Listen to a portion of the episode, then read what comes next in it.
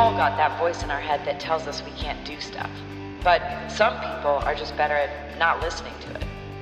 And by sitting down with those people, asking them questions, and then you know, recording it and blasting it out on the internet, perhaps, maybe, I can help other people like me get out of our own way. Hey guys, welcome back to Closure Optional. This week I have a guest for you. Uh, and I unfortunately don't have my studio anymore, so I'm sorry about the noise in the background. We had to film it out, film it, record it out there in the world. So uh, I've, I've, done, a, I think, a pretty good job with it, hopefully. But let me know if it's too obnoxious to hear, and I will um, try and re-edit it and bring it back out again. But uh, this week I'm talking to Jenny Hallam. She is a cannabis activist in Australia and uh, what you would call, I suppose, a compassionate supplier. That's probably what she's best known for. And that is uh, about five years ago, she started healing herself. She had um, chronic pain from a dead nerve in her shoulder. Um, she started treating her pain with cannabis oils that were given to her by somebody who knew what they were doing. And then over time, she learned how to make it herself and was res- getting such good benefits off it, was able to get off of her uh, opiate based painkillers and other pharmaceutical meds, and was able to just uh, treat herself for basically very little money or almost free and the more benefit she was getting out of it, the more she was telling other people about it, and other people were noticing the benefits. So then the word spread. She started helping other people, and then eventually it kind of got out of control. She set up at one point she had a, like over a thousand people on a waiting list trying to get oil from her, and during the process because she had just been she had been getting the product for free herself uh, the weed she was just cooking it down and then giving it away to other people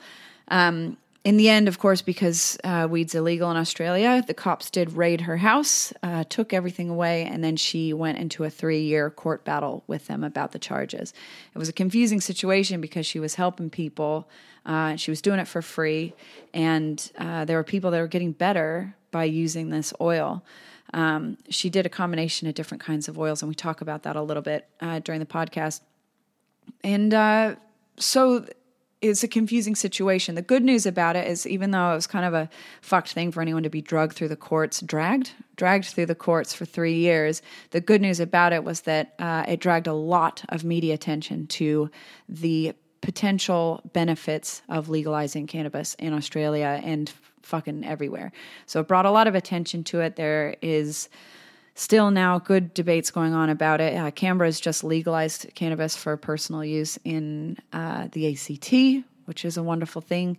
Um, so there's a lot of good shit going on at the moment, and a lot of it, unfortunately, has to, ha, is because of the exposure that Jenny had while she was doing this uh, court case. It's it's a shit thing that people have to go through shit stuff to be able to bring light to something good. But at the end of the day, the courts looked pretty favorably on her because she wasn't making any money out of the process. Uh, she wasn't charging people for the medicine. She was helping people, and there was real, tangible benefits to the stuff that she was doing. So, this is a cool conversation about kind of how that process went for her. What she was specifically, the kind of things that she was treating and helping people with, some of the benefits that she saw from it, and some of the blocks she thinks that are in the way of us getting cannabis legalized in Australia. Hope you enjoy the conversation. If you want to hear more from Jenny, you can follow her on Instagram or uh, Facebook at Jenny Hallam. Uh, and Instagram, it's Jenny underscore Hallam, H A L L A M. But I'll have the links to all that on my website. If you like this episode or any episode, please share it with your friends. Tell everybody you know about it. And uh, yeah, thanks for listening. Talk to you again soon.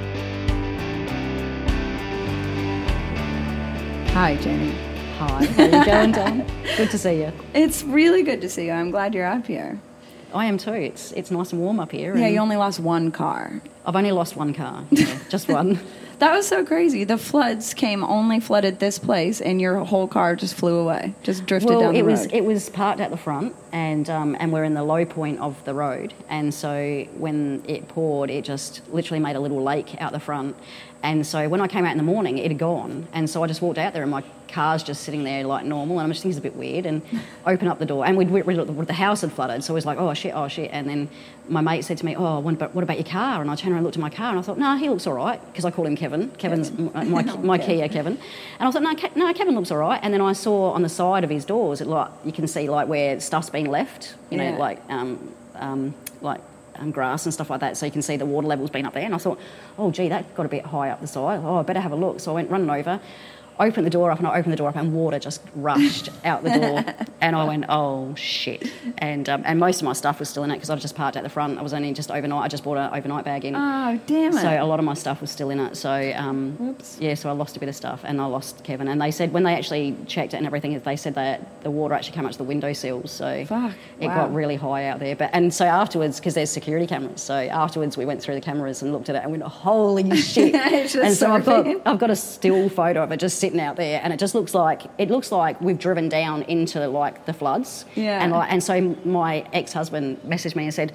What did you drive into it for? You twit, you know, Yeah, sort of thing yeah, like paying me out, sort of thing. And I said, I didn't drive into it. I was parked there, and he sort of went, "Holy shit!" you know, because then you Fuck. then you look at the photo again and you realise, oh no, we haven't driven into it. That's just that's the side of the road, and there is no road anymore. It's just a massive lake. wow.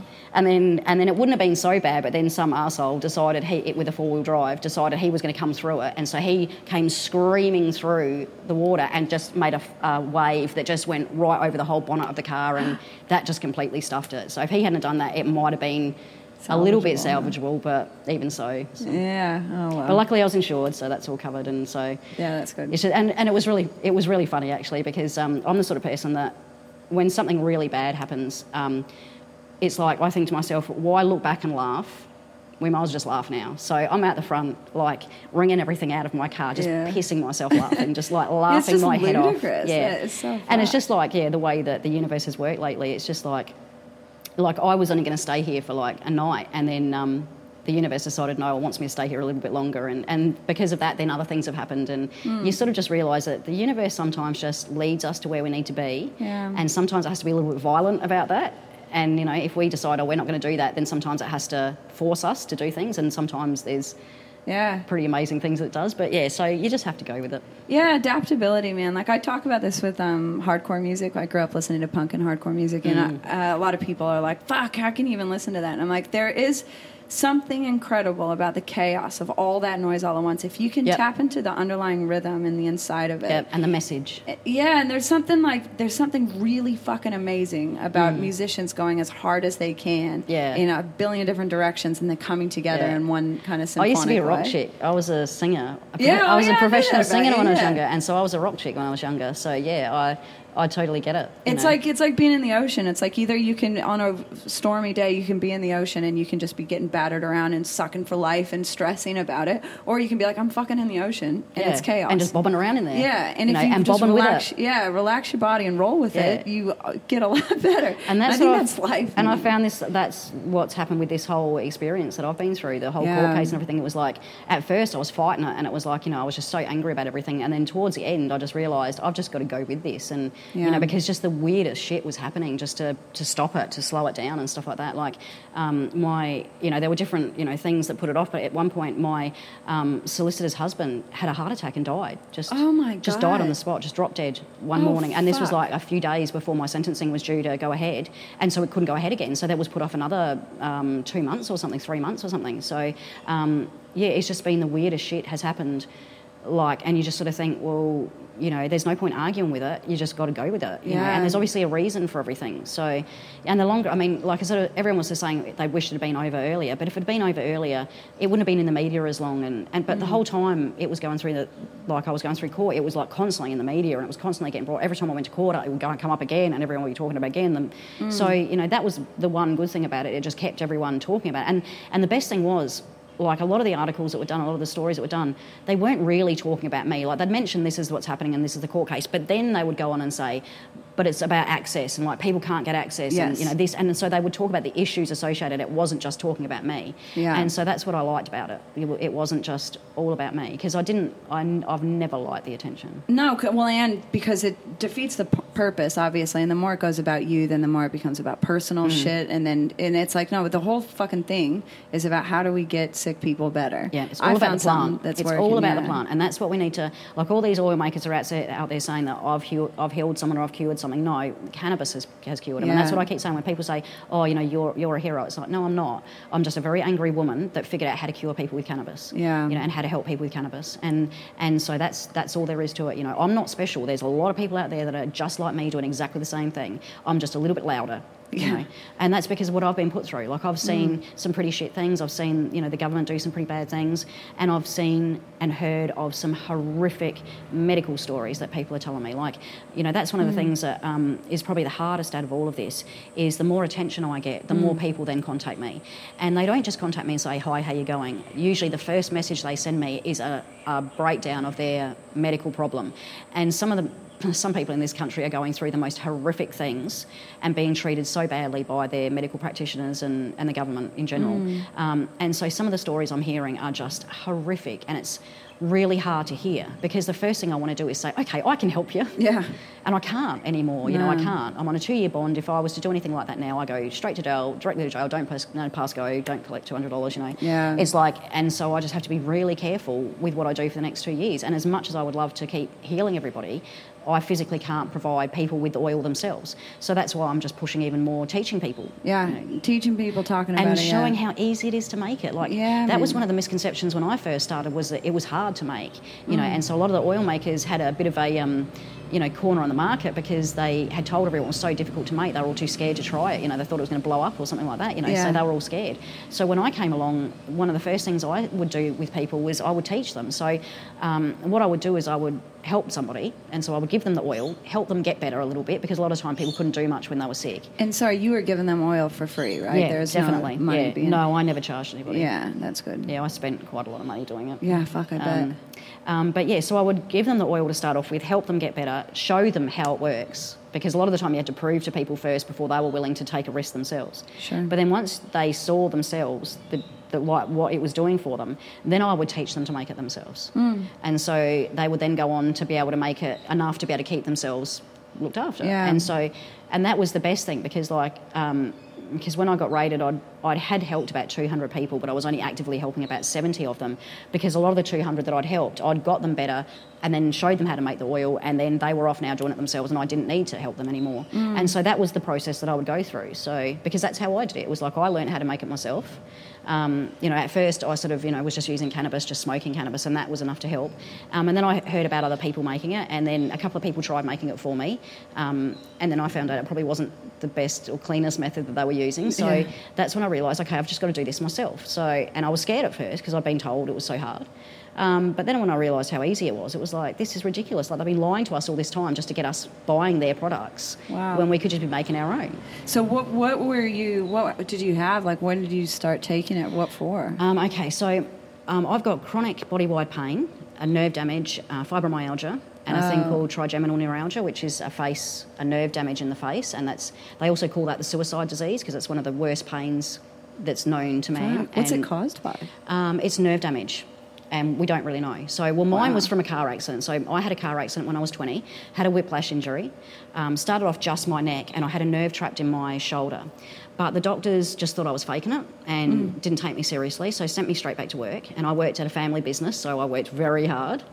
And so after about three months, I just collapsed. So the pain was always there. The pain wouldn't go away, and mm. I had a he- constant headache. And I knew there was something wrong, but no one would believe me. So you just can't do anything about it. You just put up with it. So I just kept working, working, and then after about three months, I just collapsed at work and um, en- ended up in a heap on the ground. They rushed me to at the time because it was through work. Um, we had these. Um, workers' clinics, so they weren't actual doctor surgery. It was a, a clinic where basically all the different, because it was an industrial area, so all the different um, factories and stuff like that all sent their people to this one place. So it was a work cover like Oh, yeah, sort of okay. thing. So everyone got sent there. So that was where I got sent the first time because mine was a car accident during work. So I was doing um, sales and that through my family business. Had the car accident, got rear-ended, wasn't my fault. So went to this workers' clinic sort of thing. They acted like you know I was just imagining it and all that sort of shit. Sent me away. So after I collapsed, I went back and I saw a different doctor. And I saw a guy called Jeffrey Wong, and he ended up being my doctor until just last year. Um, and so he looked at me and said, Nah, there's something wrong here. Um, realised there was a nerve trapped in the shoulder, put me in traction. Like they got the nerve out, but it, it was too late. So for three months of being compressed, it had just killed it. Wow. So once you kill a nerve, especially where it was in my shoulder, it then travels very quickly. So I had just pain to start off with in my neck and my shoulder blades and just down my back a little bit. But then um, within six months, it had travelled down to my arms. Um, within another year, it was down into my legs.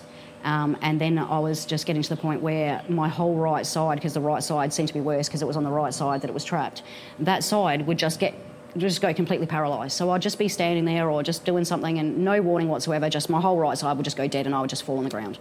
Fuck. And it did it many times when it really was really bad. One time I was riding a horse. I had a horse. I rescued animals, um, and I had rescued this horse. And I was riding this horse because, like, the doctors would get mad at me. Other doctors and the specialists and that would get mad at me for doing it because they sort of say, you know, you're going to damage yourself more and stuff like that. But I wouldn't ever go hard at it, sort of thing. But I tried to explain to them, if I can't do any of the things that I enjoy in my life, I might as well be dead. Yeah, and what's the mentally, point of living? mentally, Yeah. it was screwing me up. So every now and then I would go for a ride on my horse, and that would like mentally stimulate me and sort of keep me going for a little while. But it just happened to be one of those times that I was riding my horse that it gave way, and so I sort of fell off of him, and um, and so it wasn't. I, I wasn't living a, a like a, do- a normal life. So um, that was when I was 20. So between the ages of probably about 20, like 21, I started getting worse and worse. 22, I started getting worse and worse, and then I had another accident, got rear-ended again. I've had six car accidents now that weren't my fault. Jesus Christ. So I've been rear-ended three times I was stationary, hit from the side, hit from the front, and the worst one, I've had a 40-foot pine tree drop on top of my car while I was driving along in a storm.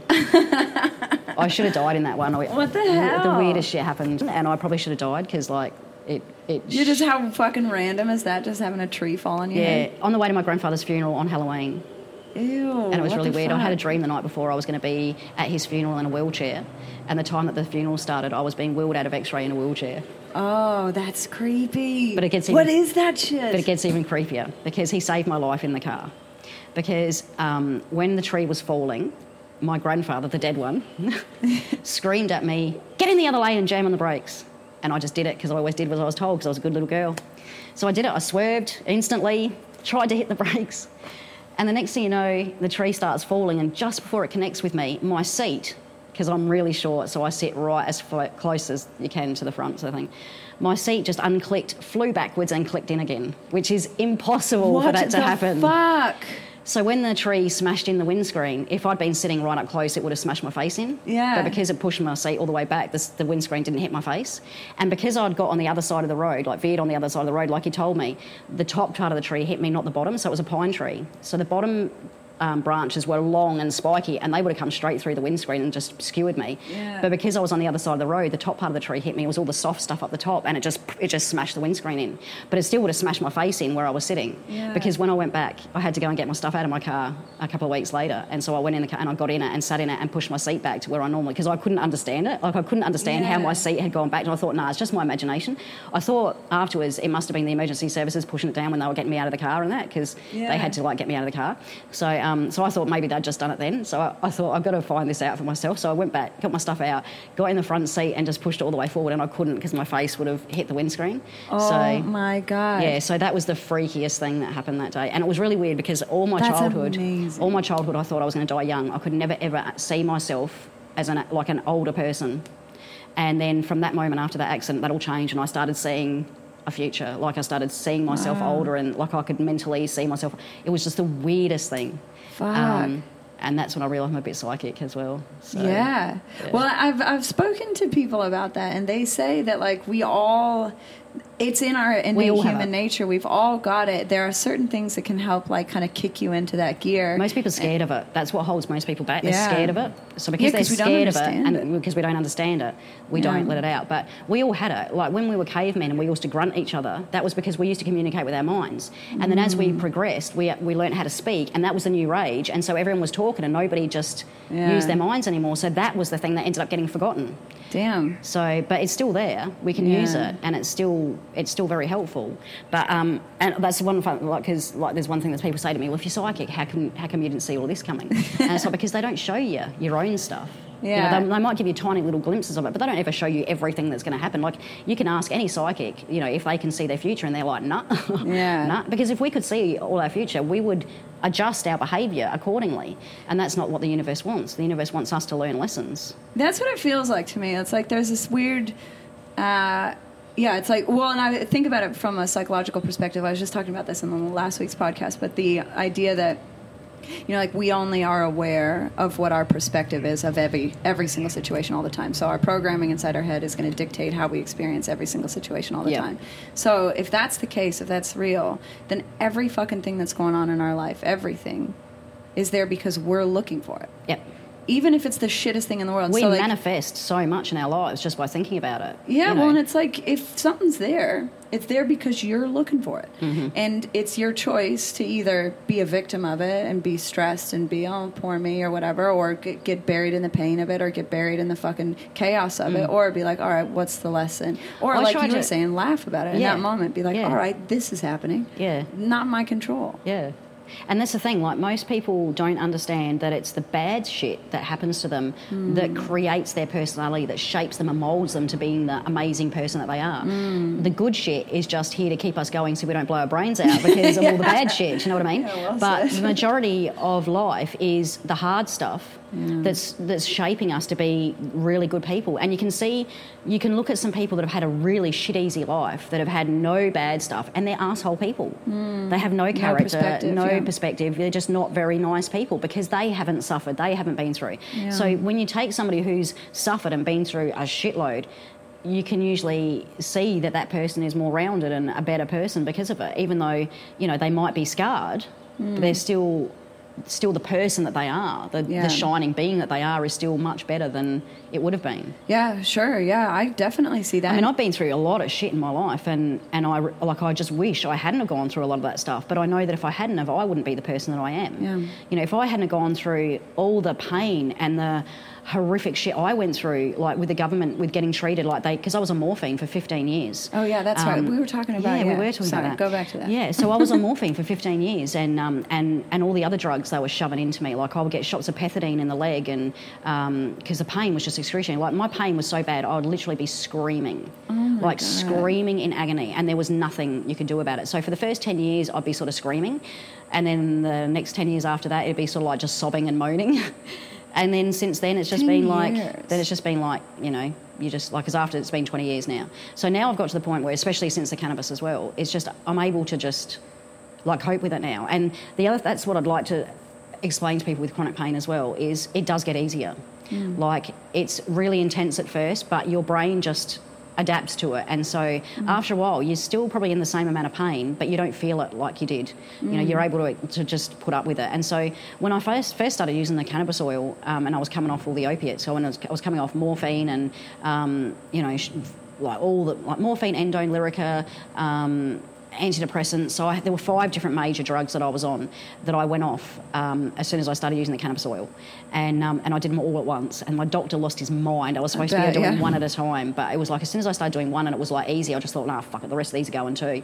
And then I'm just so glad I did because I did it all in five months all five drugs in five months. And after that I felt amazing. And my doctor was scared shitless like he thought because he'd never seen anybody do that before. And so he was just like really having a go at me like Jen you can't do this because at first he, like I said he thought I was just going off the morphine. He didn't realise I was doing them all at the same time so Fuck. and so one day he said to me, he was like, look, he was just scrolling through the, because he had to get my morphine script again. And so he was scrolling through and he was looking at it and he's looking at it and then he looks at me and then he looks back at the screen and then he looks at me again and like really looking into the eyes sort of thing. He goes, Jenny, he goes, you're not going off all of your drugs, are you?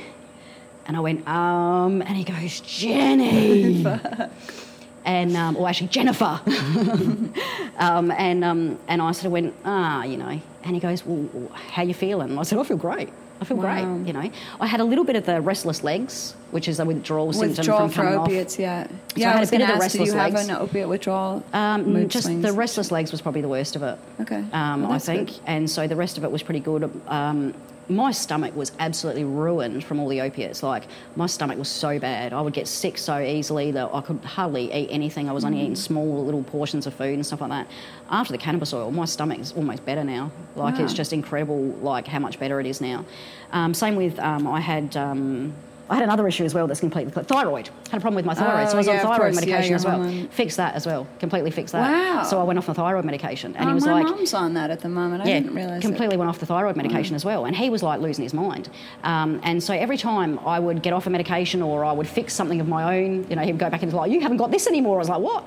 Um, and then I had a uh, cancer, like his cancer. It was just pre-cancer, just before a cancer, um, but we managed to get that in time, and that was all fine and, and dandy and stuff like that. And so I've just been getting better and better and better, and my doctor's just been witnessing that. And then one of the final things was um, I had I got some burns. Um, I won't say how I got the burns, but I got some burns, and um, and I was they, he thought I was going to lose my finger because I'd actually burnt this whole section of my top of my finger off. It was down to the bone, and so he thought I was going to lose my finger. And I said, look, just let me, just let me do my thing, and. Um, so after a couple of weeks, he looked at it again and he goes, "Oh, you're not going to lose your finger. That's incredible. All right, but you're still going to need skin grafts." And I said, "Just let me do my thing." And What so were you doing to it? I was using coconut oil. Putting coconut oil Yeah, on the coconut oil on my scars. Wow. And on the burns. Um, and I just said, let me do my thing. And so he said, all right, all right. And then the day he retired, he actually retired the day that I was supposed to go and have my sentencing because he would have lost his job if he'd testified for me. Because the things he had to say for me, he wasn't being supported by the, the clinic. They didn't agree with cannabis and stuff like that. So to, to support me, he would have lost his job. So he basically um, arranged to retire the day of my sentencing. But at the last minute, it got put off. So instead, that was the day he wrote the report that would end up getting used in my sentencing. But he, he ended up not being able to actually testify for me. But he wrote that report that day. And when he wrote that report, that was the last day I saw him. And I went in and saw him. Um, and I showed him my finger again. And he just like freaked out and he grabbed me by my finger, like he grabbed me like that by my finger, and was dragging me around to the other health professionals in there and the nurses and that, saying, See, this is what cannabis oil does, see, this is what cannabis oil does. And he was just losing his mind and he was saying to me, You've got to go to the Burns Clinic, like, you've got to go to the Burns Clinic and talk to these people because you can help so many people. And I mm. said, I would love to, but they won't listen to me mm. because I'm not a doctor. Yeah, yeah. And that's what it all came down to. Is like, um, so I made myself better, and then um, and I, I had because when you make the oil, when I, when I was making it, I had I was getting the cannabis given to me, so I had plenty of cannabis to use, and so I was making a lot of oil, and I had a lot left over. So there was Were you using um, bud as well as the leaves? I or- use I use a mix of bud and trim. Okay. So it's the, the all the top stuff off the top of the plant. So the really the like the head leaf um, and the head the, the head stalks and stuff like the little saw stuff from the, the head, um, and um, and just a little bit of the trim. So because um, at the time I sort of was just doing it for myself, so I sort of thought you know, and everyone was saying just use buds, but I had all of this trim stuff because it was just given to me. So I had all this trim stuff. Oh, I'm just going to try it. So I tried it, and it was like it wasn't as strong as if you use all buds, but it was definitely good enough. You know, it was good enough. Um, so I, that was what I was using for myself to start off with, and, and like I said, I had so much left over, like so much of it left over. And so just a couple of people would say, "Oh, like, like you look amazing. Like, what are you doing?" Like, and I was like, oh, "I'm just, I'm trying this cannabis oil," and I would whisper it, and you know, and sort of like didn't really want to tell people about it, and they'd be like, "Wow, can I try some?" And it's like, "Yeah, but it's illegal." And it's like, "I don't care. You know, I'm sick as a dog. I'm willing to try anything now." So I'd share a little bit around, and and then word spread, and and that's how it all started at the beginning. It was just word of mouth. It was just people seeing me and seeing me look better, and just saying, "Can I can I try some?" And me just being, you know, the way I am, and just like, "Yeah, here, try a bit, try a bit," giving it away for free, sort of thing. And then it snowballed, and so it just went out of control. And then I was spending, like literally, I spent probably. They, they know for sure that I spent 20 grand on it because that's how much was in the bank that just disappeared. But it's probably more up the 40, 50 grand by the time you add everything together. Um, and um, but I couldn't stop. It was like once I saw what it was doing, once I saw, because then, you know, the parents, like once my reputation sort of started spreading around amongst the community, more people would come to me. And so then I started getting all the kids, all the epilepsy kids and the cancer kids and all that sort of stuff. Oh, and, fuck. and that really fucked with my head because it was like, how do you say no to them? you Yeah, know? sure, sure. How do you say no? And so it got to the point where towards the end when I got rated, I had like a thousand people on a waiting list like people fighting over it and like getting shitty at me because I wouldn't because I wouldn't give it to them. You know, it was like, oh, you're Yeah, helping other people. Why don't you help me? And Sure. you know, and it got to the point where I was like, I was having to pick and choose. Like, so the older people, if they were like older and they were palliative care and they were at the end of their life, it was like, I'm sorry, but I've got kids. I've got to try and give a life to. You know, they've never lived Sure. a life. I've got to try and focus on the ones that. But the older people just get shitty at me, and their family members would get shitty at me, and it's like, oh, they're not good enough, and you know, and it's just like no, it's not that. It's like they've lived a whole lifetime. Let's let these little kids that have never even had a chance to live get a chance, you know, Mm. and not be sick all their life. You know, you didn't get sick until the end of your life. You know, let these kids have a fucking good life like you've just had. Don't be so fucking selfish, you know. But that's but what I mean, that's like. desperation, yeah. It and was, this is and it was. love, you know. And- it's like people, every individual family, every individual person, they've got Yep. a thing, and and they it's so want them there as stupid. long as possible. And I can Yeah. understand that. You know, they want them there as long as possible. And like I said, I get that, but It's, it's it's, ridiculous that we're not letting this be a thing that people can have access to. It's so fucking crazy. Mm. It is. like that you have that much demand. You know what I mean? Like you're a I was person insane. in your like house. it was insane. Like I was, I was playing God at one point. Like Wow. really playing God because I was picking and choosing who was living and dying. That's so scary. and it fucked man. me up. Like I I'm bet. still fucked. Like I'm. People sort of ask, ask me how I am now. Um, I'm I'm dead. I'm dead inside. I don't feel anything. I'm completely broken, and it's not because of the government and what they did. It's from watching all the people die. Like I've been to so many kids' funerals. Like I've been to more kids' funerals than anybody should ever have to go to. Fuck. You know, I've seen more kids die just out of parents being scared than anybody should ever see. Do you know what I mean? It's like um, when I got raided, all these parents just freaked the fuck out and just stopped giving it to their kids. Oh no. Like, because they thought they might get raided next or something like that. Yeah, and their sure. kids just died. Oh, that's fucked. And it was like, hang on a minute, you're scared of having your child taken away from you, so you're going to stop giving it to them, and they die? It's like, wouldn't it have been better if you stop giving it to them, they get taken away from you until you can get them back, sort of thing, and at least you get them back? Do you know what I mean? But once they're dead, they're dead. Do you know, you can't get them back. But that's what happened. Parents just got so scared, and I can't blame them. I can't blame them. Yeah, you can't, of course But then not. afterwards, once the, after the child had died, they would come back to me and go, Fuck, why, why did we do that? Why did we do that? We should have just kept fighting. And it's like, well, you know, you can't. And you can't really predict how you're going to react when you're scared. That is a You real can't. problem. And everybody, yeah, when you're in desperate mode, when you're in fear mode, there's not much you can do. But that's what makes me so angry about the government is the fact that they Yeah. let them be like that. Sure. Like at the beginning, when I first got raided, we were calling for an amnesty. Like just give everybody an amnesty. The ones that are using it for medical reasons, that can prove they're using it, especially the kids, just give them an amnesty. Just Mm. n- let them not have to worry about being arrested. And they refused. They kept telling us, we can't, we can't give you an amnesty. We can't give you an amnesty. We kept saying, why? You did a fucking gun amnesty for God's sake, Yeah. and you let people pass their guns back, but you won't give us a cannabis amnesty when people are fucking dying. right, And so that's when we realised, okay, there's something going on here. sure. It's not about making people better. It was mm. about protecting Big Pharma. And that's when we started finding out that they oh. were making political donations and, you know, that Big Pharma was making political donations to both sides. So it didn't matter who we went to, whether it was Labor or Liberal, they were all being assholes. And we couldn't understand at first why. We thought, hang on, if you're in opposition, surely you would try and fight against it. And- But they weren't. When it came to the cannabis, they would do with everything else except for the cannabis stuff. And we could, at first, we couldn't figure it out. It was like, why is this? And, you know, and then we realised, no, they're all just getting, they're both parties, the um, pharmaceutical companies and also um, alcohol companies donate masses of money to both political parties so that both political parties will, ju- they're just hedging their bets. So whoever's in, they know that they'll do as they're told. Oh my god. And, and, and first, this was all conspiracy theories, and people kept saying oh, it's just conspiracy theories, don't be stupid, that could never happen. And then I think it was the Sydney Morning Herald or one of those big newspapers actually found out it was true and did an expose and released it and said, yes, they are making donations to both poli- political parties. well, and it's definitely the case in the U.S. And they exposed a bunch of that. Like when they Hmm. Yeah. legalized cannabis in, in Colorado, they were like, "Look at the state of this." Like it's it's Yeah. now co- absolute common knowledge that Yeah. big alcohol, big tobacco, all Are of them, stopping everything, yeah. And it's like, th- and this is the whole fucking the creepiest thing about the pharmaceutical industry to me is like you guys' job is to save people with medicine. Yeah. That's your job. That's the most frustrating thing to me is um, the pharmaceutical companies, like you know, they're making so much money, and they could make, like even if they did, we did have cannabis, you know, they'd lose a little bit of money, but they'd still make a bit of money. But they just They don't. They just want it, the they can- whole. They just want to, to- and because they can't patent it though, because it's a plant, so they But can't. mean, like, they can make patent. They can patent way they're inf- doing it. Hmm. individual cannabinoids, and so that's what they've done. They patented the individual cannabinoids Marinol. and those sort of things. So, um, but they haven't got the, the same their products aren't the same as our products, so black Yeah. market products, and they know that now. And so that's why they're scared because they know that even though they have got products, they're still not as good as our black market products are that are using whole plant medicine.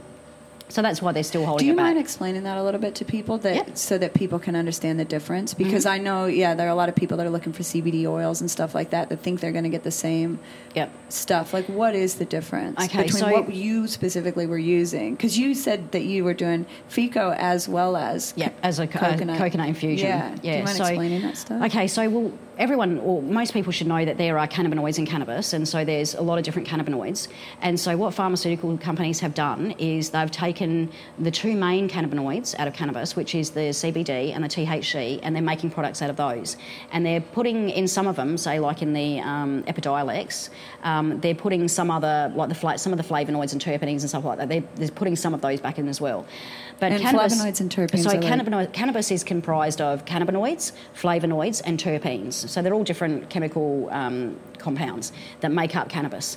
Um, and so when you make a, a, full plant or a whole plant medicine, you get all of those things in it. So you get all the cannabinoids, and there's more than just THC and CBD. There's CBG, CBN. You know, there's and they're finding new ones every day. There's hundreds of cannabinoids in cannabis, but because they are um, because basically up until now, because cannabis, cannabis has been legal and it's uh, sorry, it's been illegal. It's been illegal to research it. Mm-hmm. So we're only just starting to really learn what's going on. So. Um, so, like I said, so the um, because they can't patent the plant itself, the pharmaceutical companies patent the individual cannabinoids, the THC and the CBD, and so then they make the, the products out of those. So most of the products that are available on the market, people are saying they're synthetic, but that's not true. They're not synthetic products. They're what's called um, isolates, where they have isolated the individual cannabinoids and they're using those by themselves. Okay. So um, what you get in a lot of the products at the moment are isolates, where they've taken the they've taken all the CBD or the THC out of it and a couple of other things out of it and then put it back in. And so they haven't really, they, they haven't got a whole plant medicine. And so that's why we're finding that our products on the black market were working better than the legal products because we were using a whole plant product that had everything. And it's what's called the entourage effect, which is when you use all of those things together, all the flavonoids, terpenes, and cannabinoids all together, that's what makes cannabis the miraculous drug that it is. When you start taking bits and pieces of it out of it, you're taking some of the some of the stuff out of it, like the best stuff out of it. And so right. it's not then able to function the way it would function if it had everything in it. Yeah, it's like using somebody's yep. leg to run a running race yep. when they could use a whole body. Exactly. So that's why we always say to people that isolates are great for individual, if you're treating a particular type of condition that you know that isolate will work for, that's great. But if you're trying to treat something else, like say at the moment people are trying to treat cancer with CBD now, it depends on what type of cancer it is. If it's a hormonal breast cancer, then a high CBD, well, basically three to one CBD THC, that's, the, that's what you would use. So, yeah, you would use a lot of CBD, but you still need the THC. You have to have THC for most cancers. Um, but if you're treating a normal, T, a normal cancer, you need three to one THC CBD. So you need lots of THC, just a little bit of CBD. Mm. Um, so it depends on the cancer you're treating as well. So and that's because THC mimics estrogen. Is that right? That's what I believe. Okay, yeah. I, f- I feel like I've, I've read that somewhere that yeah. you have to be a little bit careful with estrogen um, mm. fueled. So that's why any, yeah, anything that's hormonal you have to be really careful with THC because THC will make it grow and wow, make it yeah. spread. And so that's why a lot of people messed up when they were treating themselves at home and not realising it because they were using high THC for breast cancers and they were spreading it. Wow. Um, and yeah. other oil makers were doing that as well. Oil makers that didn't really know what they were talking about were spreading it by using yeah. that. And that, that happened heaps at the beginning and it was horrible because I would get all these people come to me when they were virtually dead and then come and say, but I've been using cannabis oil, I've been using cannabis and, I, and I'd say, what cannabis oil? And then they would tell me and be like, oh my God. Oh God, you know? this is the wrong thing. And oh, so, and just the fact that there were so many people in the community that just didn't know this, but they were putting out oil and pretending to be healers, but they didn't know some of the basic information. Yeah. Like another thing a lot of people didn't realise, and a lot of people probably still don't realise now, is that if you kill a cancer too quickly, you can damage the liver. Because as the cancer dies, the tumour um, sends toxins out, so the dying oh. tumour, the toxins go through the liver. If you do it too quickly and you're killing the cancer too quickly and you've got so much toxin going through the liver, you'll shut down your liver and you can kill the people that way. And it has been, people have done that. Oh, they have, um, you know, just done it, like just given them massive, massive doses of it and, um, and shut their liver down and, Fuck. and killed them. And so this is something that's really important to understand is that like there is obviously the quality of the plant that's grown is important. Mm-hmm. The chemicals that the plant is the grown with of the plant is important. Is and really strain, important. Yeah. is important. And people don't realise that. They think cannabis is cannabis. But cannabis has lots of different strains, and each strain is different and is better for different things because each plant has a different cannabinoid, cannabinoid profile in Hmm. it. So some plants might be higher in THC, and some might be higher in CBD, and some might have heaps of CBG. And, you know, so every plant is different. And so that's why you can go to a website called leafly.com, which is L E A F L Y.com, and they have a resource there where you can basically search your condition and find the plant that will work best for your condition. So Okay. then you can use that plant in your oh, oil. Oh, that's great You know, you know. can get those seeds, grow that plant, and use that plant in your oil, and you know that that's targeted for your condition.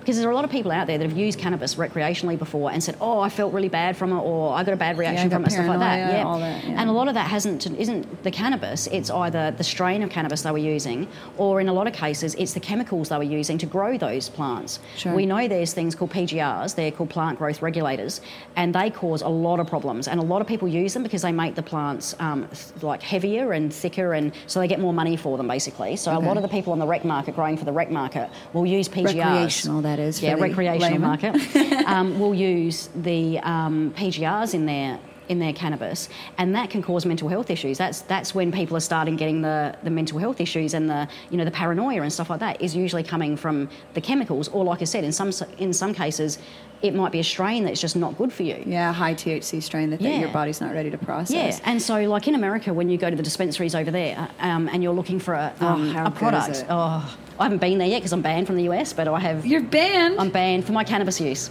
Oh, um, fuck. It's ridiculous. I was going over for a, um, a conference over there for the Seattle CannaCon, and um, and I got banned because they found out I had previous cannabis use, so they banned me for five years. So yeah. But anyway, so but oh, Jenny, I've- it is the it's the I most wonderful wait. thing. And in the I world. will- My and I family is from. Colorado, so when I go back, Lucky, it's like, lucky you. It's so fun. But I've seen But the way yeah. they do it there, and they basically they make you go in and they'll get a They've got all the different jars of all the different um, strains on the shelf, and they'll get them all down and they'll make you sniff them all. And the one that you like the smell of is generally what your body is craving. So Ah. that's how they get you to choose it. If you like the smell of it and it smells really good to you, it means there's something in there that your body wants or your body's craving. If it smells shit to you and you don't like the smell of it, it's because there's something in there that either you shouldn't have or that your body doesn't need.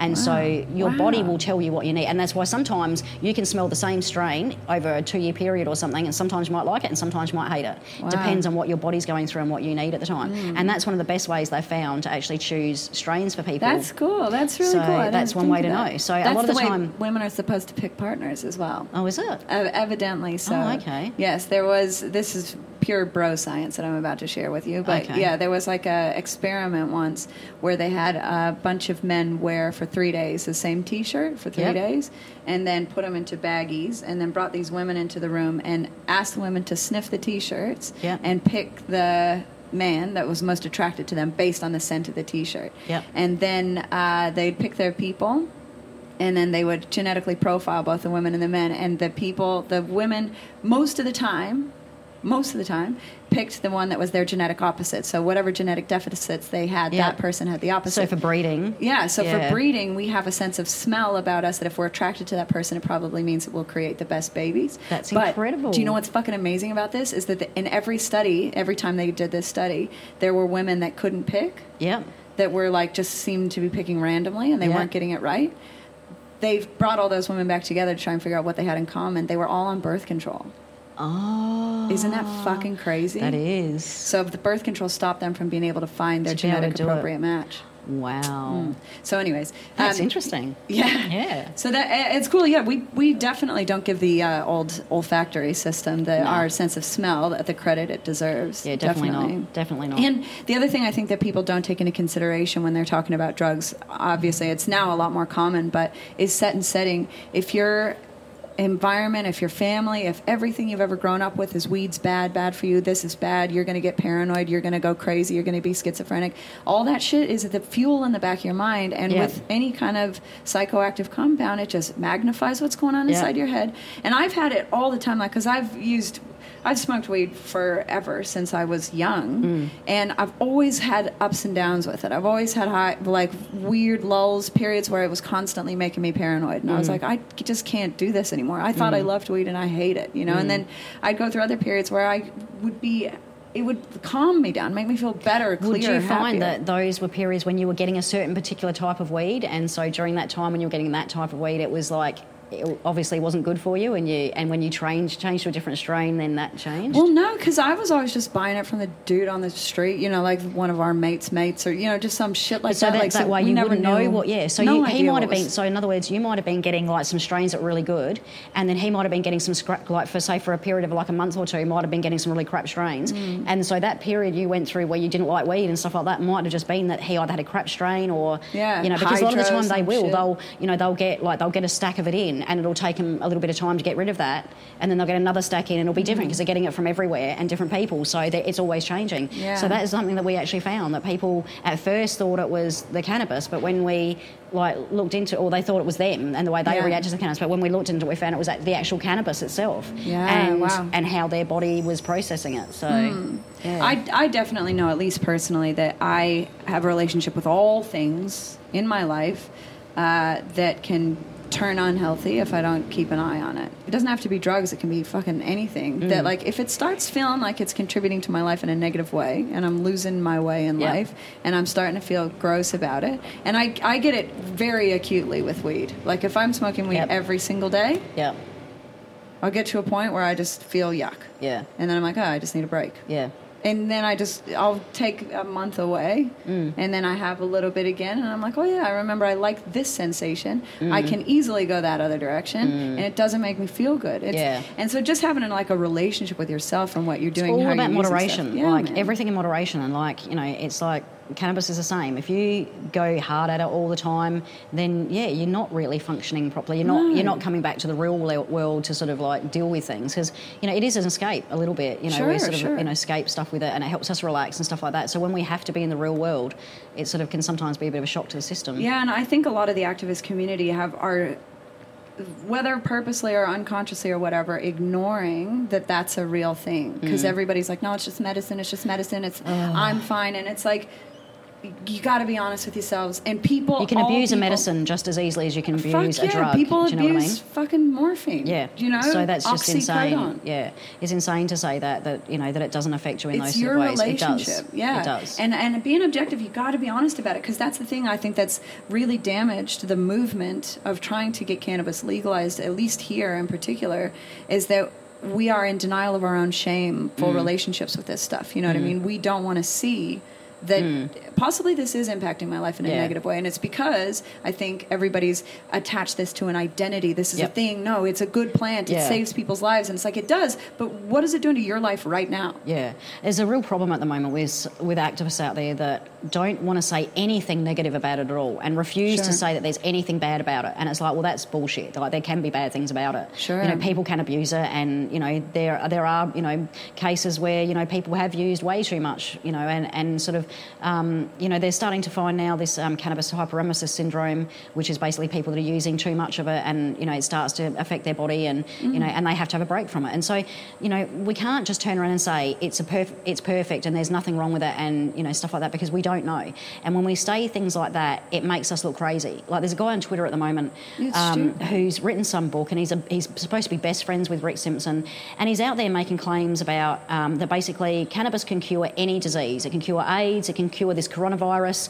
Um, that basically anything that's wrong with you if you take enough cannabis oil, that it will heal you. And he put a challenge up saying that he would give a million, or he bets a million dollars that if you eat basically half a gram of, of cannabis oil every day for a year, that it will cure anything that is wrong with you.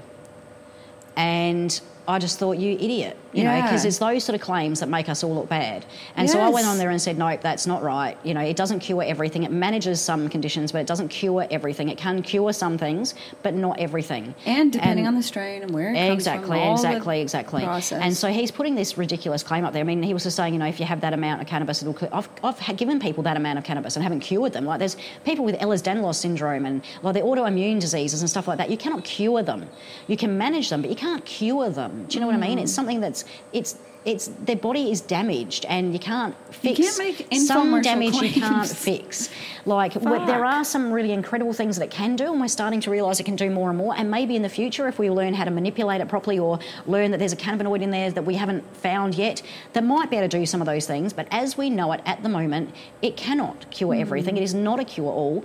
It is something that we need to use in our arsenal, but we still need other medical, like other pharma drugs. Like people that sort of say that you know we should replace every pharma harm a drug with cannabis. Well, we can't do that. We can't mm. do that. It's not possible to do that. Well, and this Um, is the problem I think with it being this this desperately hidden and everyone it, there's a huge amount of fact base that it's useful to mm. many things. There's an unregulated market where we don't know where the fuck this stuff's coming from, who's making mm-hmm. it, how you're making it, what chemicals Yep. are in it, what your life experience is like, what disease you even have, and where what's going to be good for it. All of that all mixed together to keep it, and then also you have criminal sanctions on it. Yeah. All of this is going on while there is a stupid amount of demand. Yep. Everybody wants that, but they and have the no fucking desperation idea what's is going on. incredible. Like, Yeah. you've got no idea what it's like It's to have parents storm. on the phone crying their eyes out, begging you to help their children. Like, that's what I experience on a daily basis. People just ringing me out, like, my child's got cancer, help me, help me, help me. You know, Yeah. brain tumors. Like, this is this is the thing that broke me. Um, when I first started, when I first started helping people back, I think it was 2015 with cancer.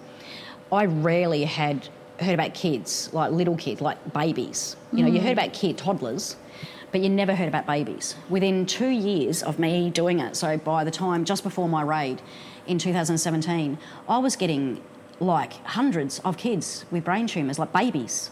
Like it started off, they were like tw- six months old, and I was getting just masses and masses of these six months olds with it. And then all of a sudden they were coming, they were six weeks old. Fuck.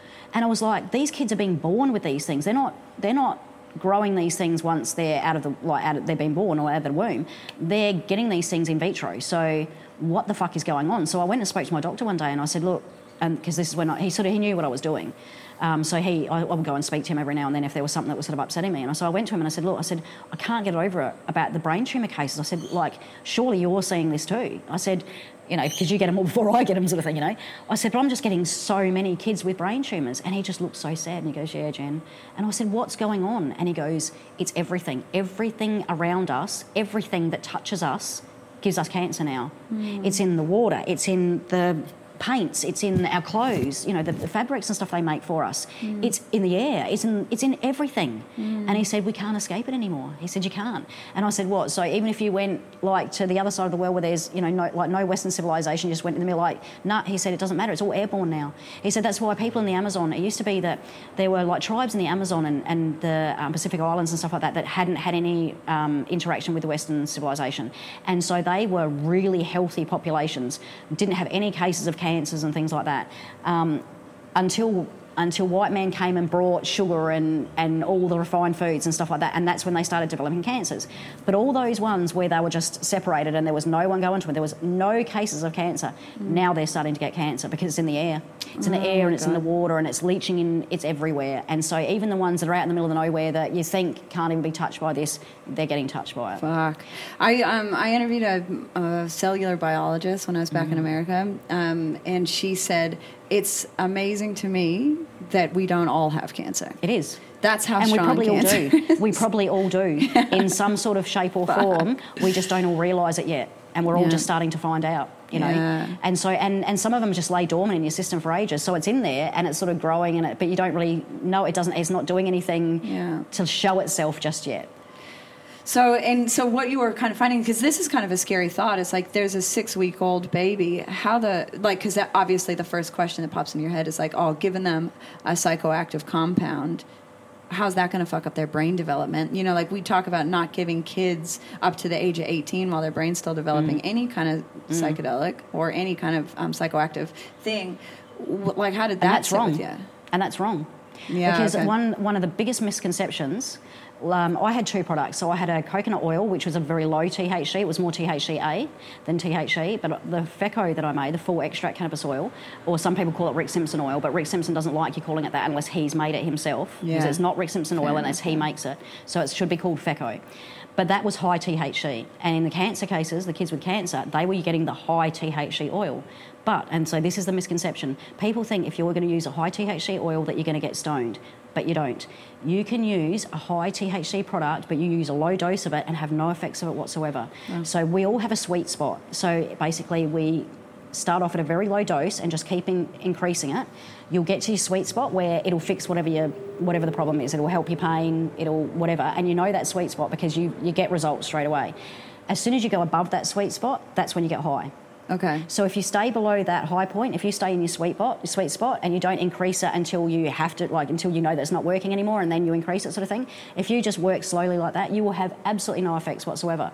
So I had a crap load of kids on a high THC product, and not one of them ever got stoned. Wow. And most of them were going to school and interacting, and a lot of them actually improved.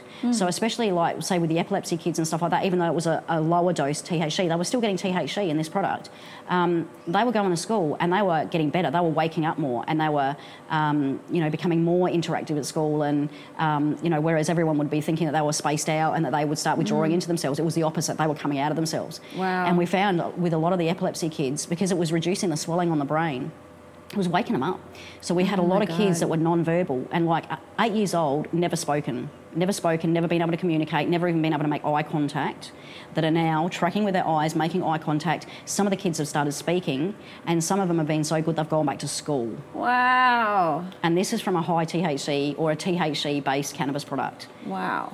because this is the misconception. Everyone just immediately hears THC or high THC and they think, oh, you're going to get stoned, you're going to get stoned. Yeah. Well, no, you're not. You're Wow. not if you're using it responsibly. If you want to get stoned, yeah, you take more than you're supposed to, you're going to get absolutely ripped. And a lot of people did that with mine. That, that's how I sort of found out the people that were actually genuine people and the ones that were just trying to get stoned Mm. because they were the ones that were always taking the higher dose than they should have taken, you know. Mm. So they were going above their sweet spot just to get high. And it's like, well, no, there's a difference there, you know. Yeah, yeah, yeah. And so I can use, um, I can use, like I can smoke cannabis and get high from that and get the head effect from that from smoking it, um, or I can use a lot of oil and get that same sort of effect. But I don't. I use um, when I'm using cannabis oil, I'll use just enough to be able to take my pain away and get that edge off. I'm not. I don't want to get stoned from it. If Yeah. I want the stoned effect, then I'll go and have a cone later and you know get Yeah, that, yeah, get like that stoned. actually You know, it, if. I'm wanting to get stoned, but um, if I'm just wanting to use the oil as a medical relief, I don't get stoned from it. Yeah. Wow. Yeah, that's a huge misconception, I think, for a lot of people. And- especially over the kids thing. And the other thing is, um, what you sort of said about damaging the, the brain. That was thought for a long time to be the case that cannabis damaged the um, developing brain. There was a study done done just recently. They've realised that's not true. wow. It's not true. So it can it can make people lazy. Yeah, unmotivated. Unmotivated, get a fog so you can't think properly, but it Do doesn't you think mean that's a dopamine thing? Because Yeah. I've heard that that is the case with dopamine, with an imbalance of dopamine in your system, which Mm. is usually caused, especially with opiates in particular, is that the coming off of the opiates causes like a major Yeah, lack. of and we know that because everyone's got different levels in their bodies, so Yeah. that's why some people react in ways and some don't. So that's why you get some people that use cannabis all the way through their teenage years, never had any effects whatsoever. Like me, I used it when I was, I, Mm. I wasn't. My all my brothers and sisters were drinkers, and I looked at that and went, "Oh no, I'm not doing that." Yeah. So I was a smoker um, instead. So I smoked through my teenage years, and it certainly didn't hold me back at all. It didn't, you know, I, Mm. I was getting smarter, you know, as I was using it. So, um, so it's definitely a misconception. And, and like I said, now they've actually had a study that's broken that myth because um, basically there's, and it's the same with the schizophrenia myth. They've broken that one as well because they can tell by the increases in cases. So in other words, at the moment because it's been legalised. Um, there's probably been at least a 40% rise in people smoking cannabis, whereas there's been absolutely no rise in mental health cases or children, like children's mental health cases and stuff like that. They're not rising either. So if if cannabis was the problem, Yeah, all of those things would be rise. rising at the same time, but they're not. Yeah. There'd be some sort of correlation, but there's nothing.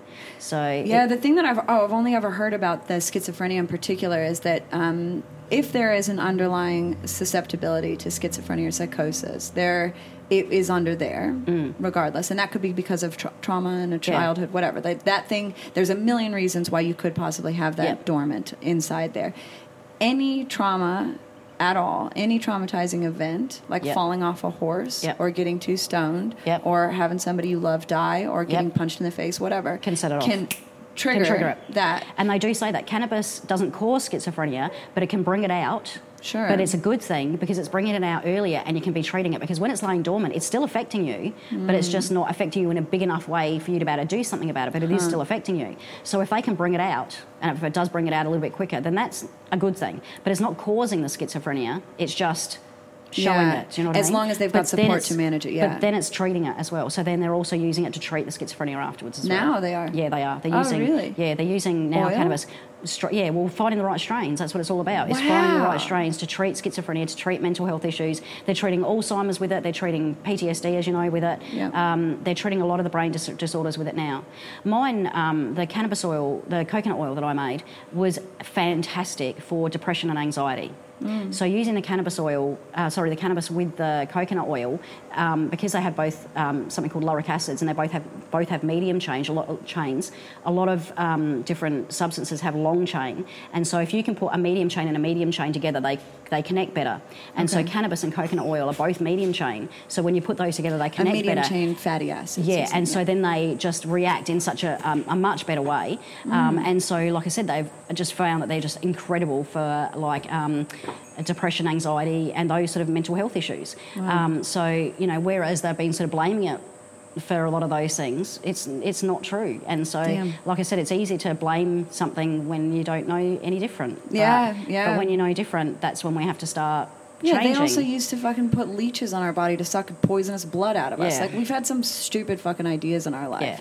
And I get it. Like I understand why people are hesitant to jump on board with some wacky thing, especially Mm. if half the population's sitting there like, nah, it doesn't affect me, man.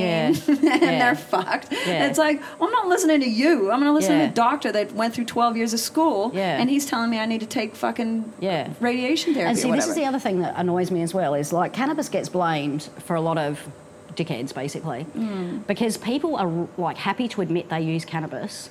But they're not often willing to admit they use other drugs. So if you say to someone, Sure. "Hey, you use cannabis," they're going to go, "Yeah," because they know everyone's going to say, "Oh, cannabis, that's all right." If they say, "Hey, do you use meth? Do you use heroin? Do you use coke or anything like that?" They're going to go, "Oh no, no, I don't do that shit. Don't do that Mm. shit," sort of thing, you know. But they do. But then everything gets blamed on the cannabis. So their behaviour, their mental health, or whatever, it all gets blamed on the cannabis because that's the only thing they're admitting having. Yeah. When they're actually having a lot of different other things. Yeah. But now the cannabis is getting blamed for it all. And they're not taking into account, obviously, like whatever that person's history is, all Yeah. of the childhood Yeah. fucking chaos that's Trauma gone on in their life. Mm. whatever the fuck is led. Because nobody actively poisons themselves on purpose. No. no sane, uh, healthy individual, animal or otherwise, is actively putting poison inside their body Yeah. on purpose. They're That's doing right. it to treat pain, and that Yeah. pain is deeply ingrained. And that's what we find most people, we sort of say pretty much all cannabis use is medicinal because that's why people use it. You know, they use it Yeah. because it makes them feel better. It makes them relaxed. It makes them feel better. And it's the same with um, alcohol. Alcohol is medicinal as well, in a way. Mm. People use it medicinally. You know, it makes them feel better. It makes them relax. It- you know, that's Yeah. why people have a drink. People wouldn't be drinking if it didn't make them feel better. Right. Do you know what I mean? Yeah, so what it does have. It Yeah. does have benefits, like I said, but you know, obviously the alcohol, the bad stuff outweighs the good stuff. But with the cannabis, it's the other way around. It's like Mm. it's just it's good and good and good. Yeah, as long as it's being As you long know, as it's- used yeah, properly. Yeah. yeah. yeah, yeah, man. Um, so you you had this. oh, I do. I don't know if I'm allowed to ask you how you make the cannabis oil on here because I think. Well, either way, I suppose I could ask you how you make it, and if I no, because I, I, say think, it. I, I tell people readily. I don't care. Yeah, I, I, tell know. people how to I don't know make what it. the law is on that. I think you're, I think you're not supposed to. You're not supposed to say it publicly, but I've done it everywhere. I, I Yeah. talk about it everywhere. So What was the process you were doing to make the coconut oil? coconut oil is easy. You just take. Um, um, I was using a litre of coconut oil to a, um, an ounce of cannabis. So either full buds if you want a really strong one, but you don't really need to, it's just a waste. But you do a, a bud and leaf mix, just a bud and trim mix, um, is strong enough for most things. Um, so you basically just take your ounce of cannabis, you grind it down as much of a powder as you can so that it infuses more. Just chuck it in a litre of coconut oil in a slow cooker for on low heat for 24 hours, strain it, that's it. Wow. And this, and you were saying before that it contains more THC in, so you are possibly not decarbing a lot of the. So because it's on a low heat, it's not fully decarbing. So you're getting lots of THCA still, lots of CBA. All your precursors are still there. Yeah. So um, all of those precursors are still there, but you've got a little bit of THC, a little bit of CBN, a little bit of those other ones, a little bit of CBG, a little bit of CBN. You know, you're getting all of those other ones as well. Um, Wow. So you, that's why you just do it on a low heat. If you, like a lot of people say, um, we'll decarb the cannabis first first in say the oven or something like that. But you do that, you're completely decarbing it all, and it's a waste. Oh, sorry. So- but for people that don't understand what I just said, then I just realized um, decarbing is short for decarboxylation, which is right. removing a carbon group off of the THCA acid that is non psychoactive. When Mm-hmm. You right. remove the THC acid off of it, at the end of it, it becomes THC, which gets you high. That's so right. this is why we smoke weed, is that we have to you have to heat it up to, heat it up to, to get, get- it to the high yeah, point. yeah. A lot of people have a misconception if you eat cannabis because it's raw that you won't get high from it, but people don't realise that the heat in our stomach decarbs it in our stomach.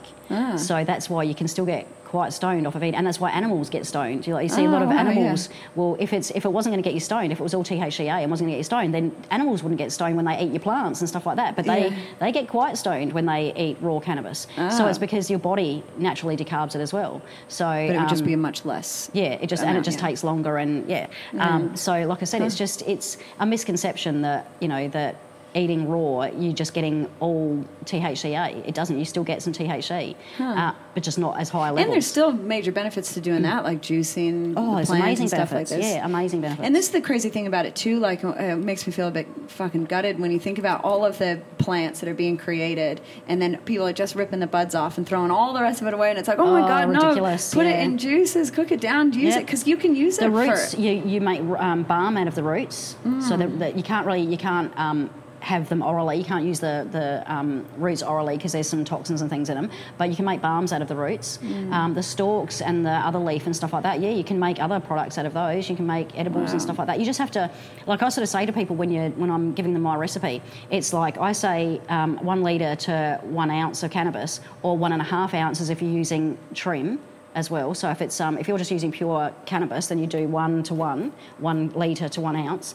But if you're using shittier cannabis, then you just use more cannabis. So you know, say if it's like really really crappy stuff, then you want you're not obviously going to get the same same level sort of thing, but you're still going to get a really good product out of it, even though you're just using the crappier weed. You just have to use more cannabis to the to the one And are litre. you worried about the chemicals that are being used on the plant itself that are being grown? Like, are you obviously Oh, of you, have got to be very cautious Oh, of that. so, like, and where you're getting this from exactly, is really important. Yeah, huh? that's really important to me, and I know exactly where mine's coming from. I know what I know what they're using. Um, I've checked it out myself and checked out the products they're using to see whether or not they're organic or whether they're, you know, something Yeah. I need to worry about. So yeah, that is something that I How do people go about concerned doing about. that? Like, is there any telltale signs that somebody can look at if they're getting not product? really. If, no, not really. Well, I mean, the PGR you can usually tell because that's so obvious. Because it's um, for a start, how to tell PGR weed is that it will be really. Um, Really hard and sort of like rocky sort of buds. Um, it won't be sort of fluffy and light like normal cannabis looks. It'll be really dark, like a, a dark brown colour.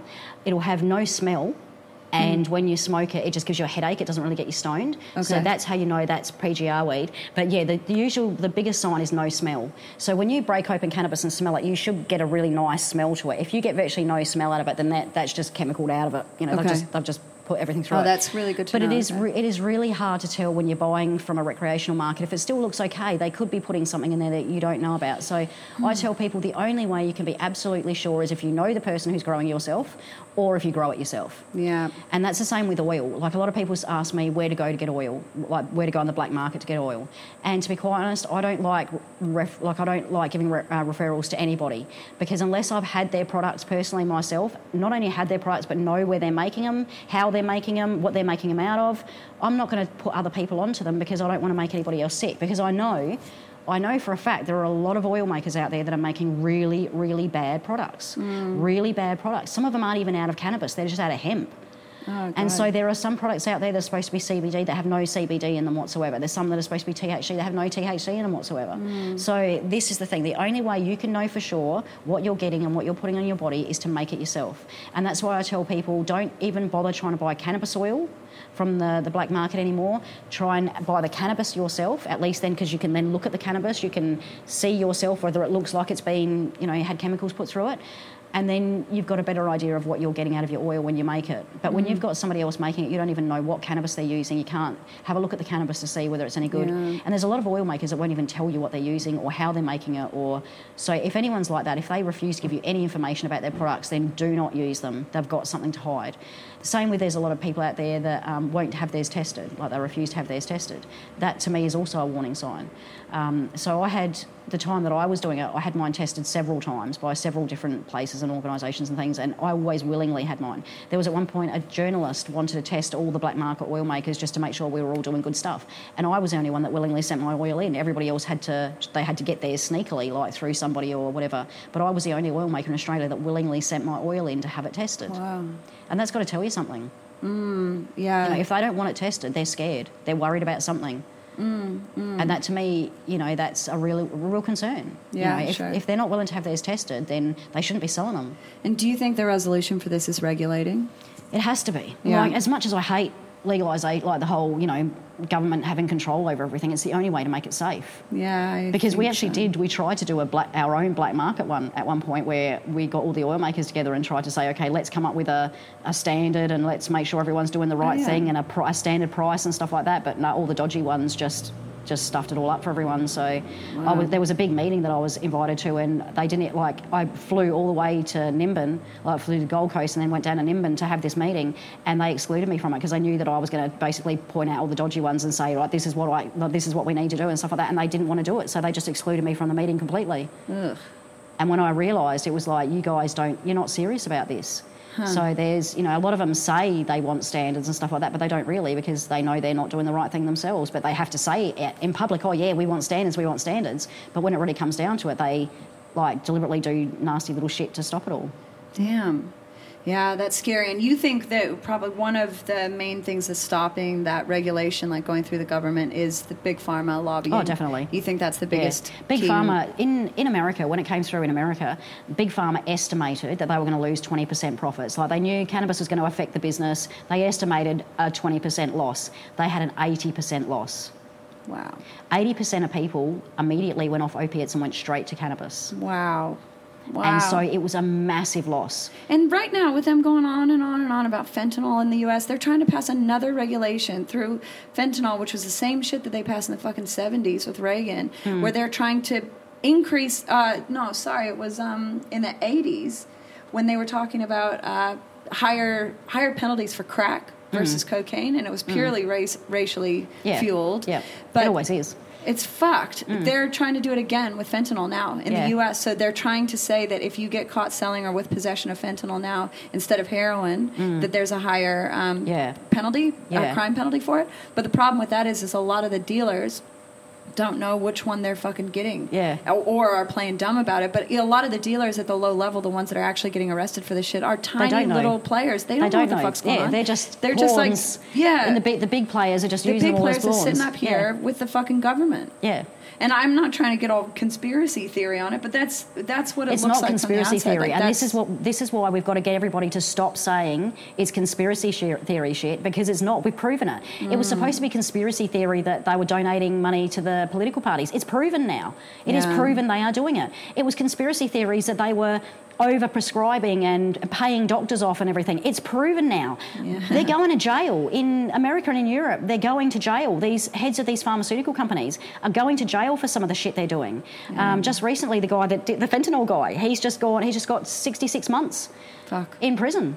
For, for what he did to, to and push the opioid crisis.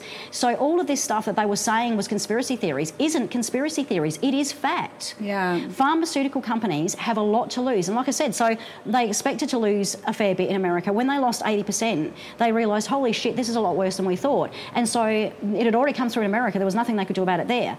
But it hadn't come through in the UK, here, or New Zealand. So they thought, right, okay, that's where we get our efforts Yeah, go. So that's down. why these, we were the three that they all the money went to. And it was like, we can't stop it in America, we can stop it there. And so that's why they're putting a shitload of money to try and stop it in, in our three countries to try and slow it down a little bit more because they know they know what's about to happen. Because it's so obvious. This is the thing that I, I've never, I cannot fucking get. And obviously, while we were doing a, a lot of the activism shit, while I was going to these rallies and stuff, it was like every conversation you're having with the politicians, with anyone around, they're halfway kind of saying, oh, yeah, we want to kind of have a re- regulated market. But I'm like, what I don't understand is how you guys can't see that it's working in the United States for everybody. They like can. they're still the same They human can. beings. They can see as they are here. They, They, know it's do it, working. yeah. They know it's working. They know it works for what we're saying it works for. They know the people want it. Hmm. They know all of this stuff, but they're getting so much money from the kickbacks that they're getting that they're just not willing to do anything about it. That's so And so fucked. we don't even know the other shit that's going on. Like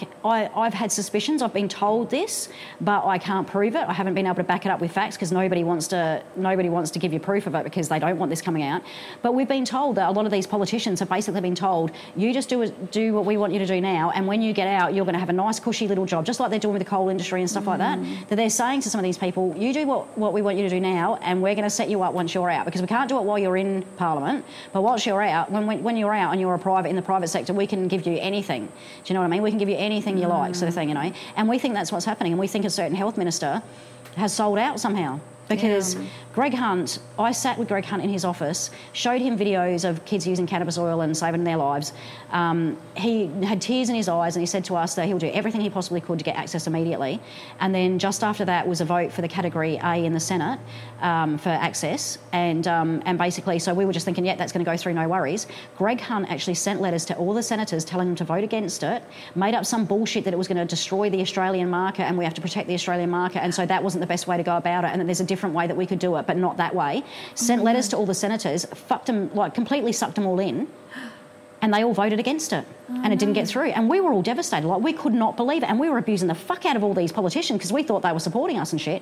And so, so I just, I just like the ones that were friends of mine. I messaged them and said, like, what the actual fuck? How dare you? you know, I thought you were fucking supporting us. And then, so a couple of those ones leaked me the letter from Greg Hunt Oh my god. and showed me, and because I got them from, like, I got two, two different letters from two different MPs, uh, like um, senators, so I knew that they were definitely. It, he'd done it to everyone because it was a standard letter. It was just the name was just changed and that sort of thing. So I leaked that, leaked that to the press and let them print it Wow.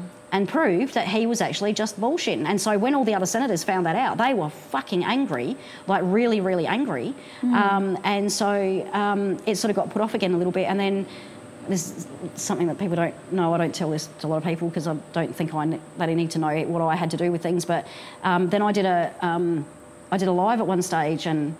Um, a certain politician saw it and thought that I was going to kill myself because I was just so upset about the whole situation and everything. So they brought it up again in Parliament again, and it had a revote and it went through. Oh, thank God for that. So, yeah. um, I mean, and that's the thing. I think a lot of people that, like doctors, people in the medical field, pharmacies included, and politicians, I think at the initial outset, all of them are like, I have a core drive to do good for people or for myself or a combination of both right Yep. like i i want to become a doctor because i'm going to make a lot of money i'm going to have Yep. respect in my community but also i can help I people heal people, yeah. politicians same shit but i think like that's the problem is that once you get into these environments it's you and i was saying this to a friend of mine the other day. I think there's like two types of people that are motivated ambitious people right? Ambition i don't really like using that word but Mm-hmm. motivated people right? I think there are one group that are self-improvers people all the time that are just trying to Trying get do better. better. as a person Yep. and whether for their own good for other people's good whatever it's not it doesn't really matter they're just trying to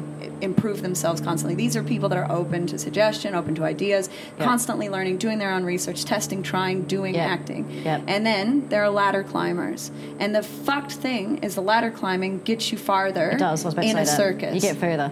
Yeah, you get know further what I doing the mean? ladder climbing. I don't. I don't do the ladder climbing, and so I'm. I'm not Right, getting anywhere yeah. at the moment. I've been blacklisted from the cannabis um, industry, so I've basically been told by the government I won't get a job in cannabis in this country. So even though I'm one of the most experienced people, I'm probably one of the best people to have in a cannabis oil industry. No, I've been completely blacklisted because I was naughty and I did it before I was allowed to do it. Yeah, But even so, with the new regulations that they brought in, I wouldn't have been able to let it do it anyway because anybody who's had any experience with cannabis is a cannabis user, cannabis whatever, you can't work in the cannabis industry. Yeah. Which is insane. Like some of the best growers we have are, you know, our cannabis growers on the back market and they're never ever going to get a chance to get into the industry because they're good cannabis growers. yeah How fucking ridiculous the is fucking that? experience yeah, you know, and we have some amazing breeders, some amazing growers, and they're never really going to get a chance because of the regulations at the moment. So we're going to try and change that. Yeah, well, that's good, man. I'm glad that you're doing it, and obviously the families and the people that you're helping, and well, had helped before you stopped. It's you know, it's just one of those things, man. Like we're grateful that there are people like you that are out there doing the shit. And the more people that can know how to do it, help themselves, and try and get this word out, the better, I guess.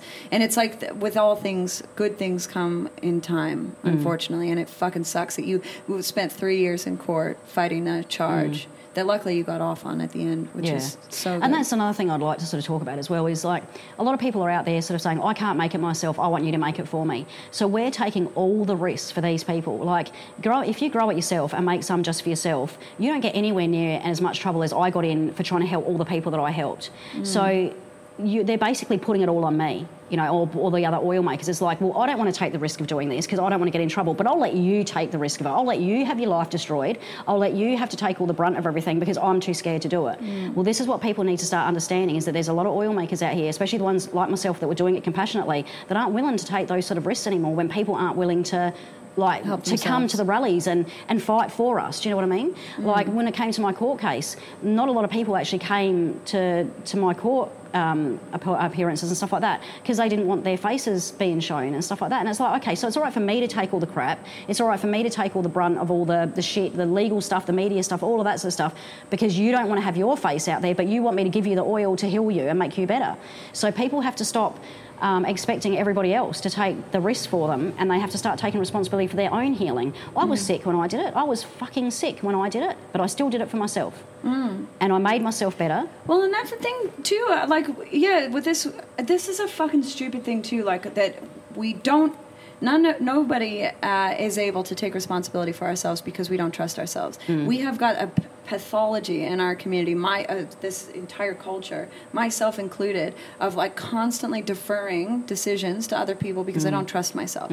I don't trust that I am See, capable. The only way to learn shit is to try. Yeah, well, see, that I turned. I was like that. I didn't like, you know, and I wanted somebody else to make it for me. I was a bit worried about making it myself. Sure. But now, the now that I've made it myself, I've realised that's the only safe way to do it. Like, I don't want anybody else making decisions for me anymore. I don't want anybody else making oil for me anymore. I get heaps of people offer to give me oil, and it's like, nah, it's okay, you know, Yeah. because I don't like, I don't, I can't trust anybody else like I can trust myself. I know exactly what's in mine. I know exactly how it's made. I know where it's come from. I know where the plants have come from. I know everything about my oil, and that's why I was. Um, I was happy to give it to other people because I trusted it and I knew it was okay. And I, that's why I didn't mind having it tested because I knew it was okay. So, you know, I had confidence in my oil. But I don't have confidence in anybody else's. So I'm not willing to, to risk my health um, because God knows what somebody's given you and what they're putting in it. So I'm not going to risk that, you know. I'm going to take that responsibility myself, and I'm glad I have now because it's it's changed me in a lot of different ways. You know, I was I was I was letting other people make decisions for me. I was letting other people lead me, you know, in different ways. And now I've I've changed. Now I'm leading. You Mm. know, it was everyone was like, oh, you know, here's an opportunity, here's an opportunity. Now I'm going to make my own opportunities. Yeah. You know, all these people promised me things that they could help me and do things like that. It's like no, no, no. They've all fallen through. I've realised now I'm the only person that can I can rely on and that I can trust, and that I need to be the one to step forward and do all this sort of stuff. Mm. And once you get that, once you get to that point, that's when everything changes in your life because that's when you realise that you do have the power. Instead of giving the power away to somebody else and thinking that, oh, this is happening to me and this is happening. It's not happening to you. You're creating this. Whether Sure. it be your, You're not a victim. whether you're manifesting it, whether you're thinking that this is going to happen, like people that are constantly thinking badly all the time and bad things happen. And I know I was doing it because everything in my life was just one constant bad piece of shit after another. It was just constant rolling, bad, bad, bad, bad, bad. Mm. And I was thinking, fucking hell, my life is so bad and it's all, all this bad shit's happening. And, and it was creating more and more of it. Mm. But then you have to get to the point where you think, yeah, you know, and that's what's happened, you know, in the last, you know, few months since the conviction, like the no conviction and, um, and, and the court case all being over and everything, I've realised that, you know, bad shit is going to happen. But if I keep thinking bad shit's going to happen, more bad shit's going to happen. Yeah. So you have to just try and get yourself out of that and that taking cycle. responsibility. Yeah. that's very cool, man. yeah. It we just really have to stop being so fucking serious about everything. serious you know? and precious. Yeah. And and and, ex- and taking shit on like it's our identity. Yeah. Man, what a great conversation. Thank you so much for doing this for Oh, me. thank you for having me. Um, so interesting, and I, I obviously I've been watching what you've been getting up to for the last five years, four years since I've been watching this, and um, I'm glad you're doing it, man. And I'm sorry for all the fucking shit that you've gone through, but it is, it's I think you know, and uh, obviously as you're dealing with it, it's worth it for what you're going to be able to turn this Hmm. Into, and for the sake of helping the people that you're helping. And over time, this will get legalized. It has Yeah. to. It's I know that like it's it's a hard job legalisation and, and pushing towards legalisation and it, and it opens you up for a lot of attacks from you know different people and um, but I know that this is the only way to make everybody better because Mm. like because I was giving it away for free everyone knows now that the only reason I was doing it was to make people better you know Yeah. to make people well and that's all I've wanted out of all of this all along was just to make everybody better to make people well Yeah. and so Well, the it whole feels good to help legalisation people, it does yeah sakes. and the whole legalisation thing is a way of being able to make everybody well. Because at the moment, I can't help everybody in Australia, just myself.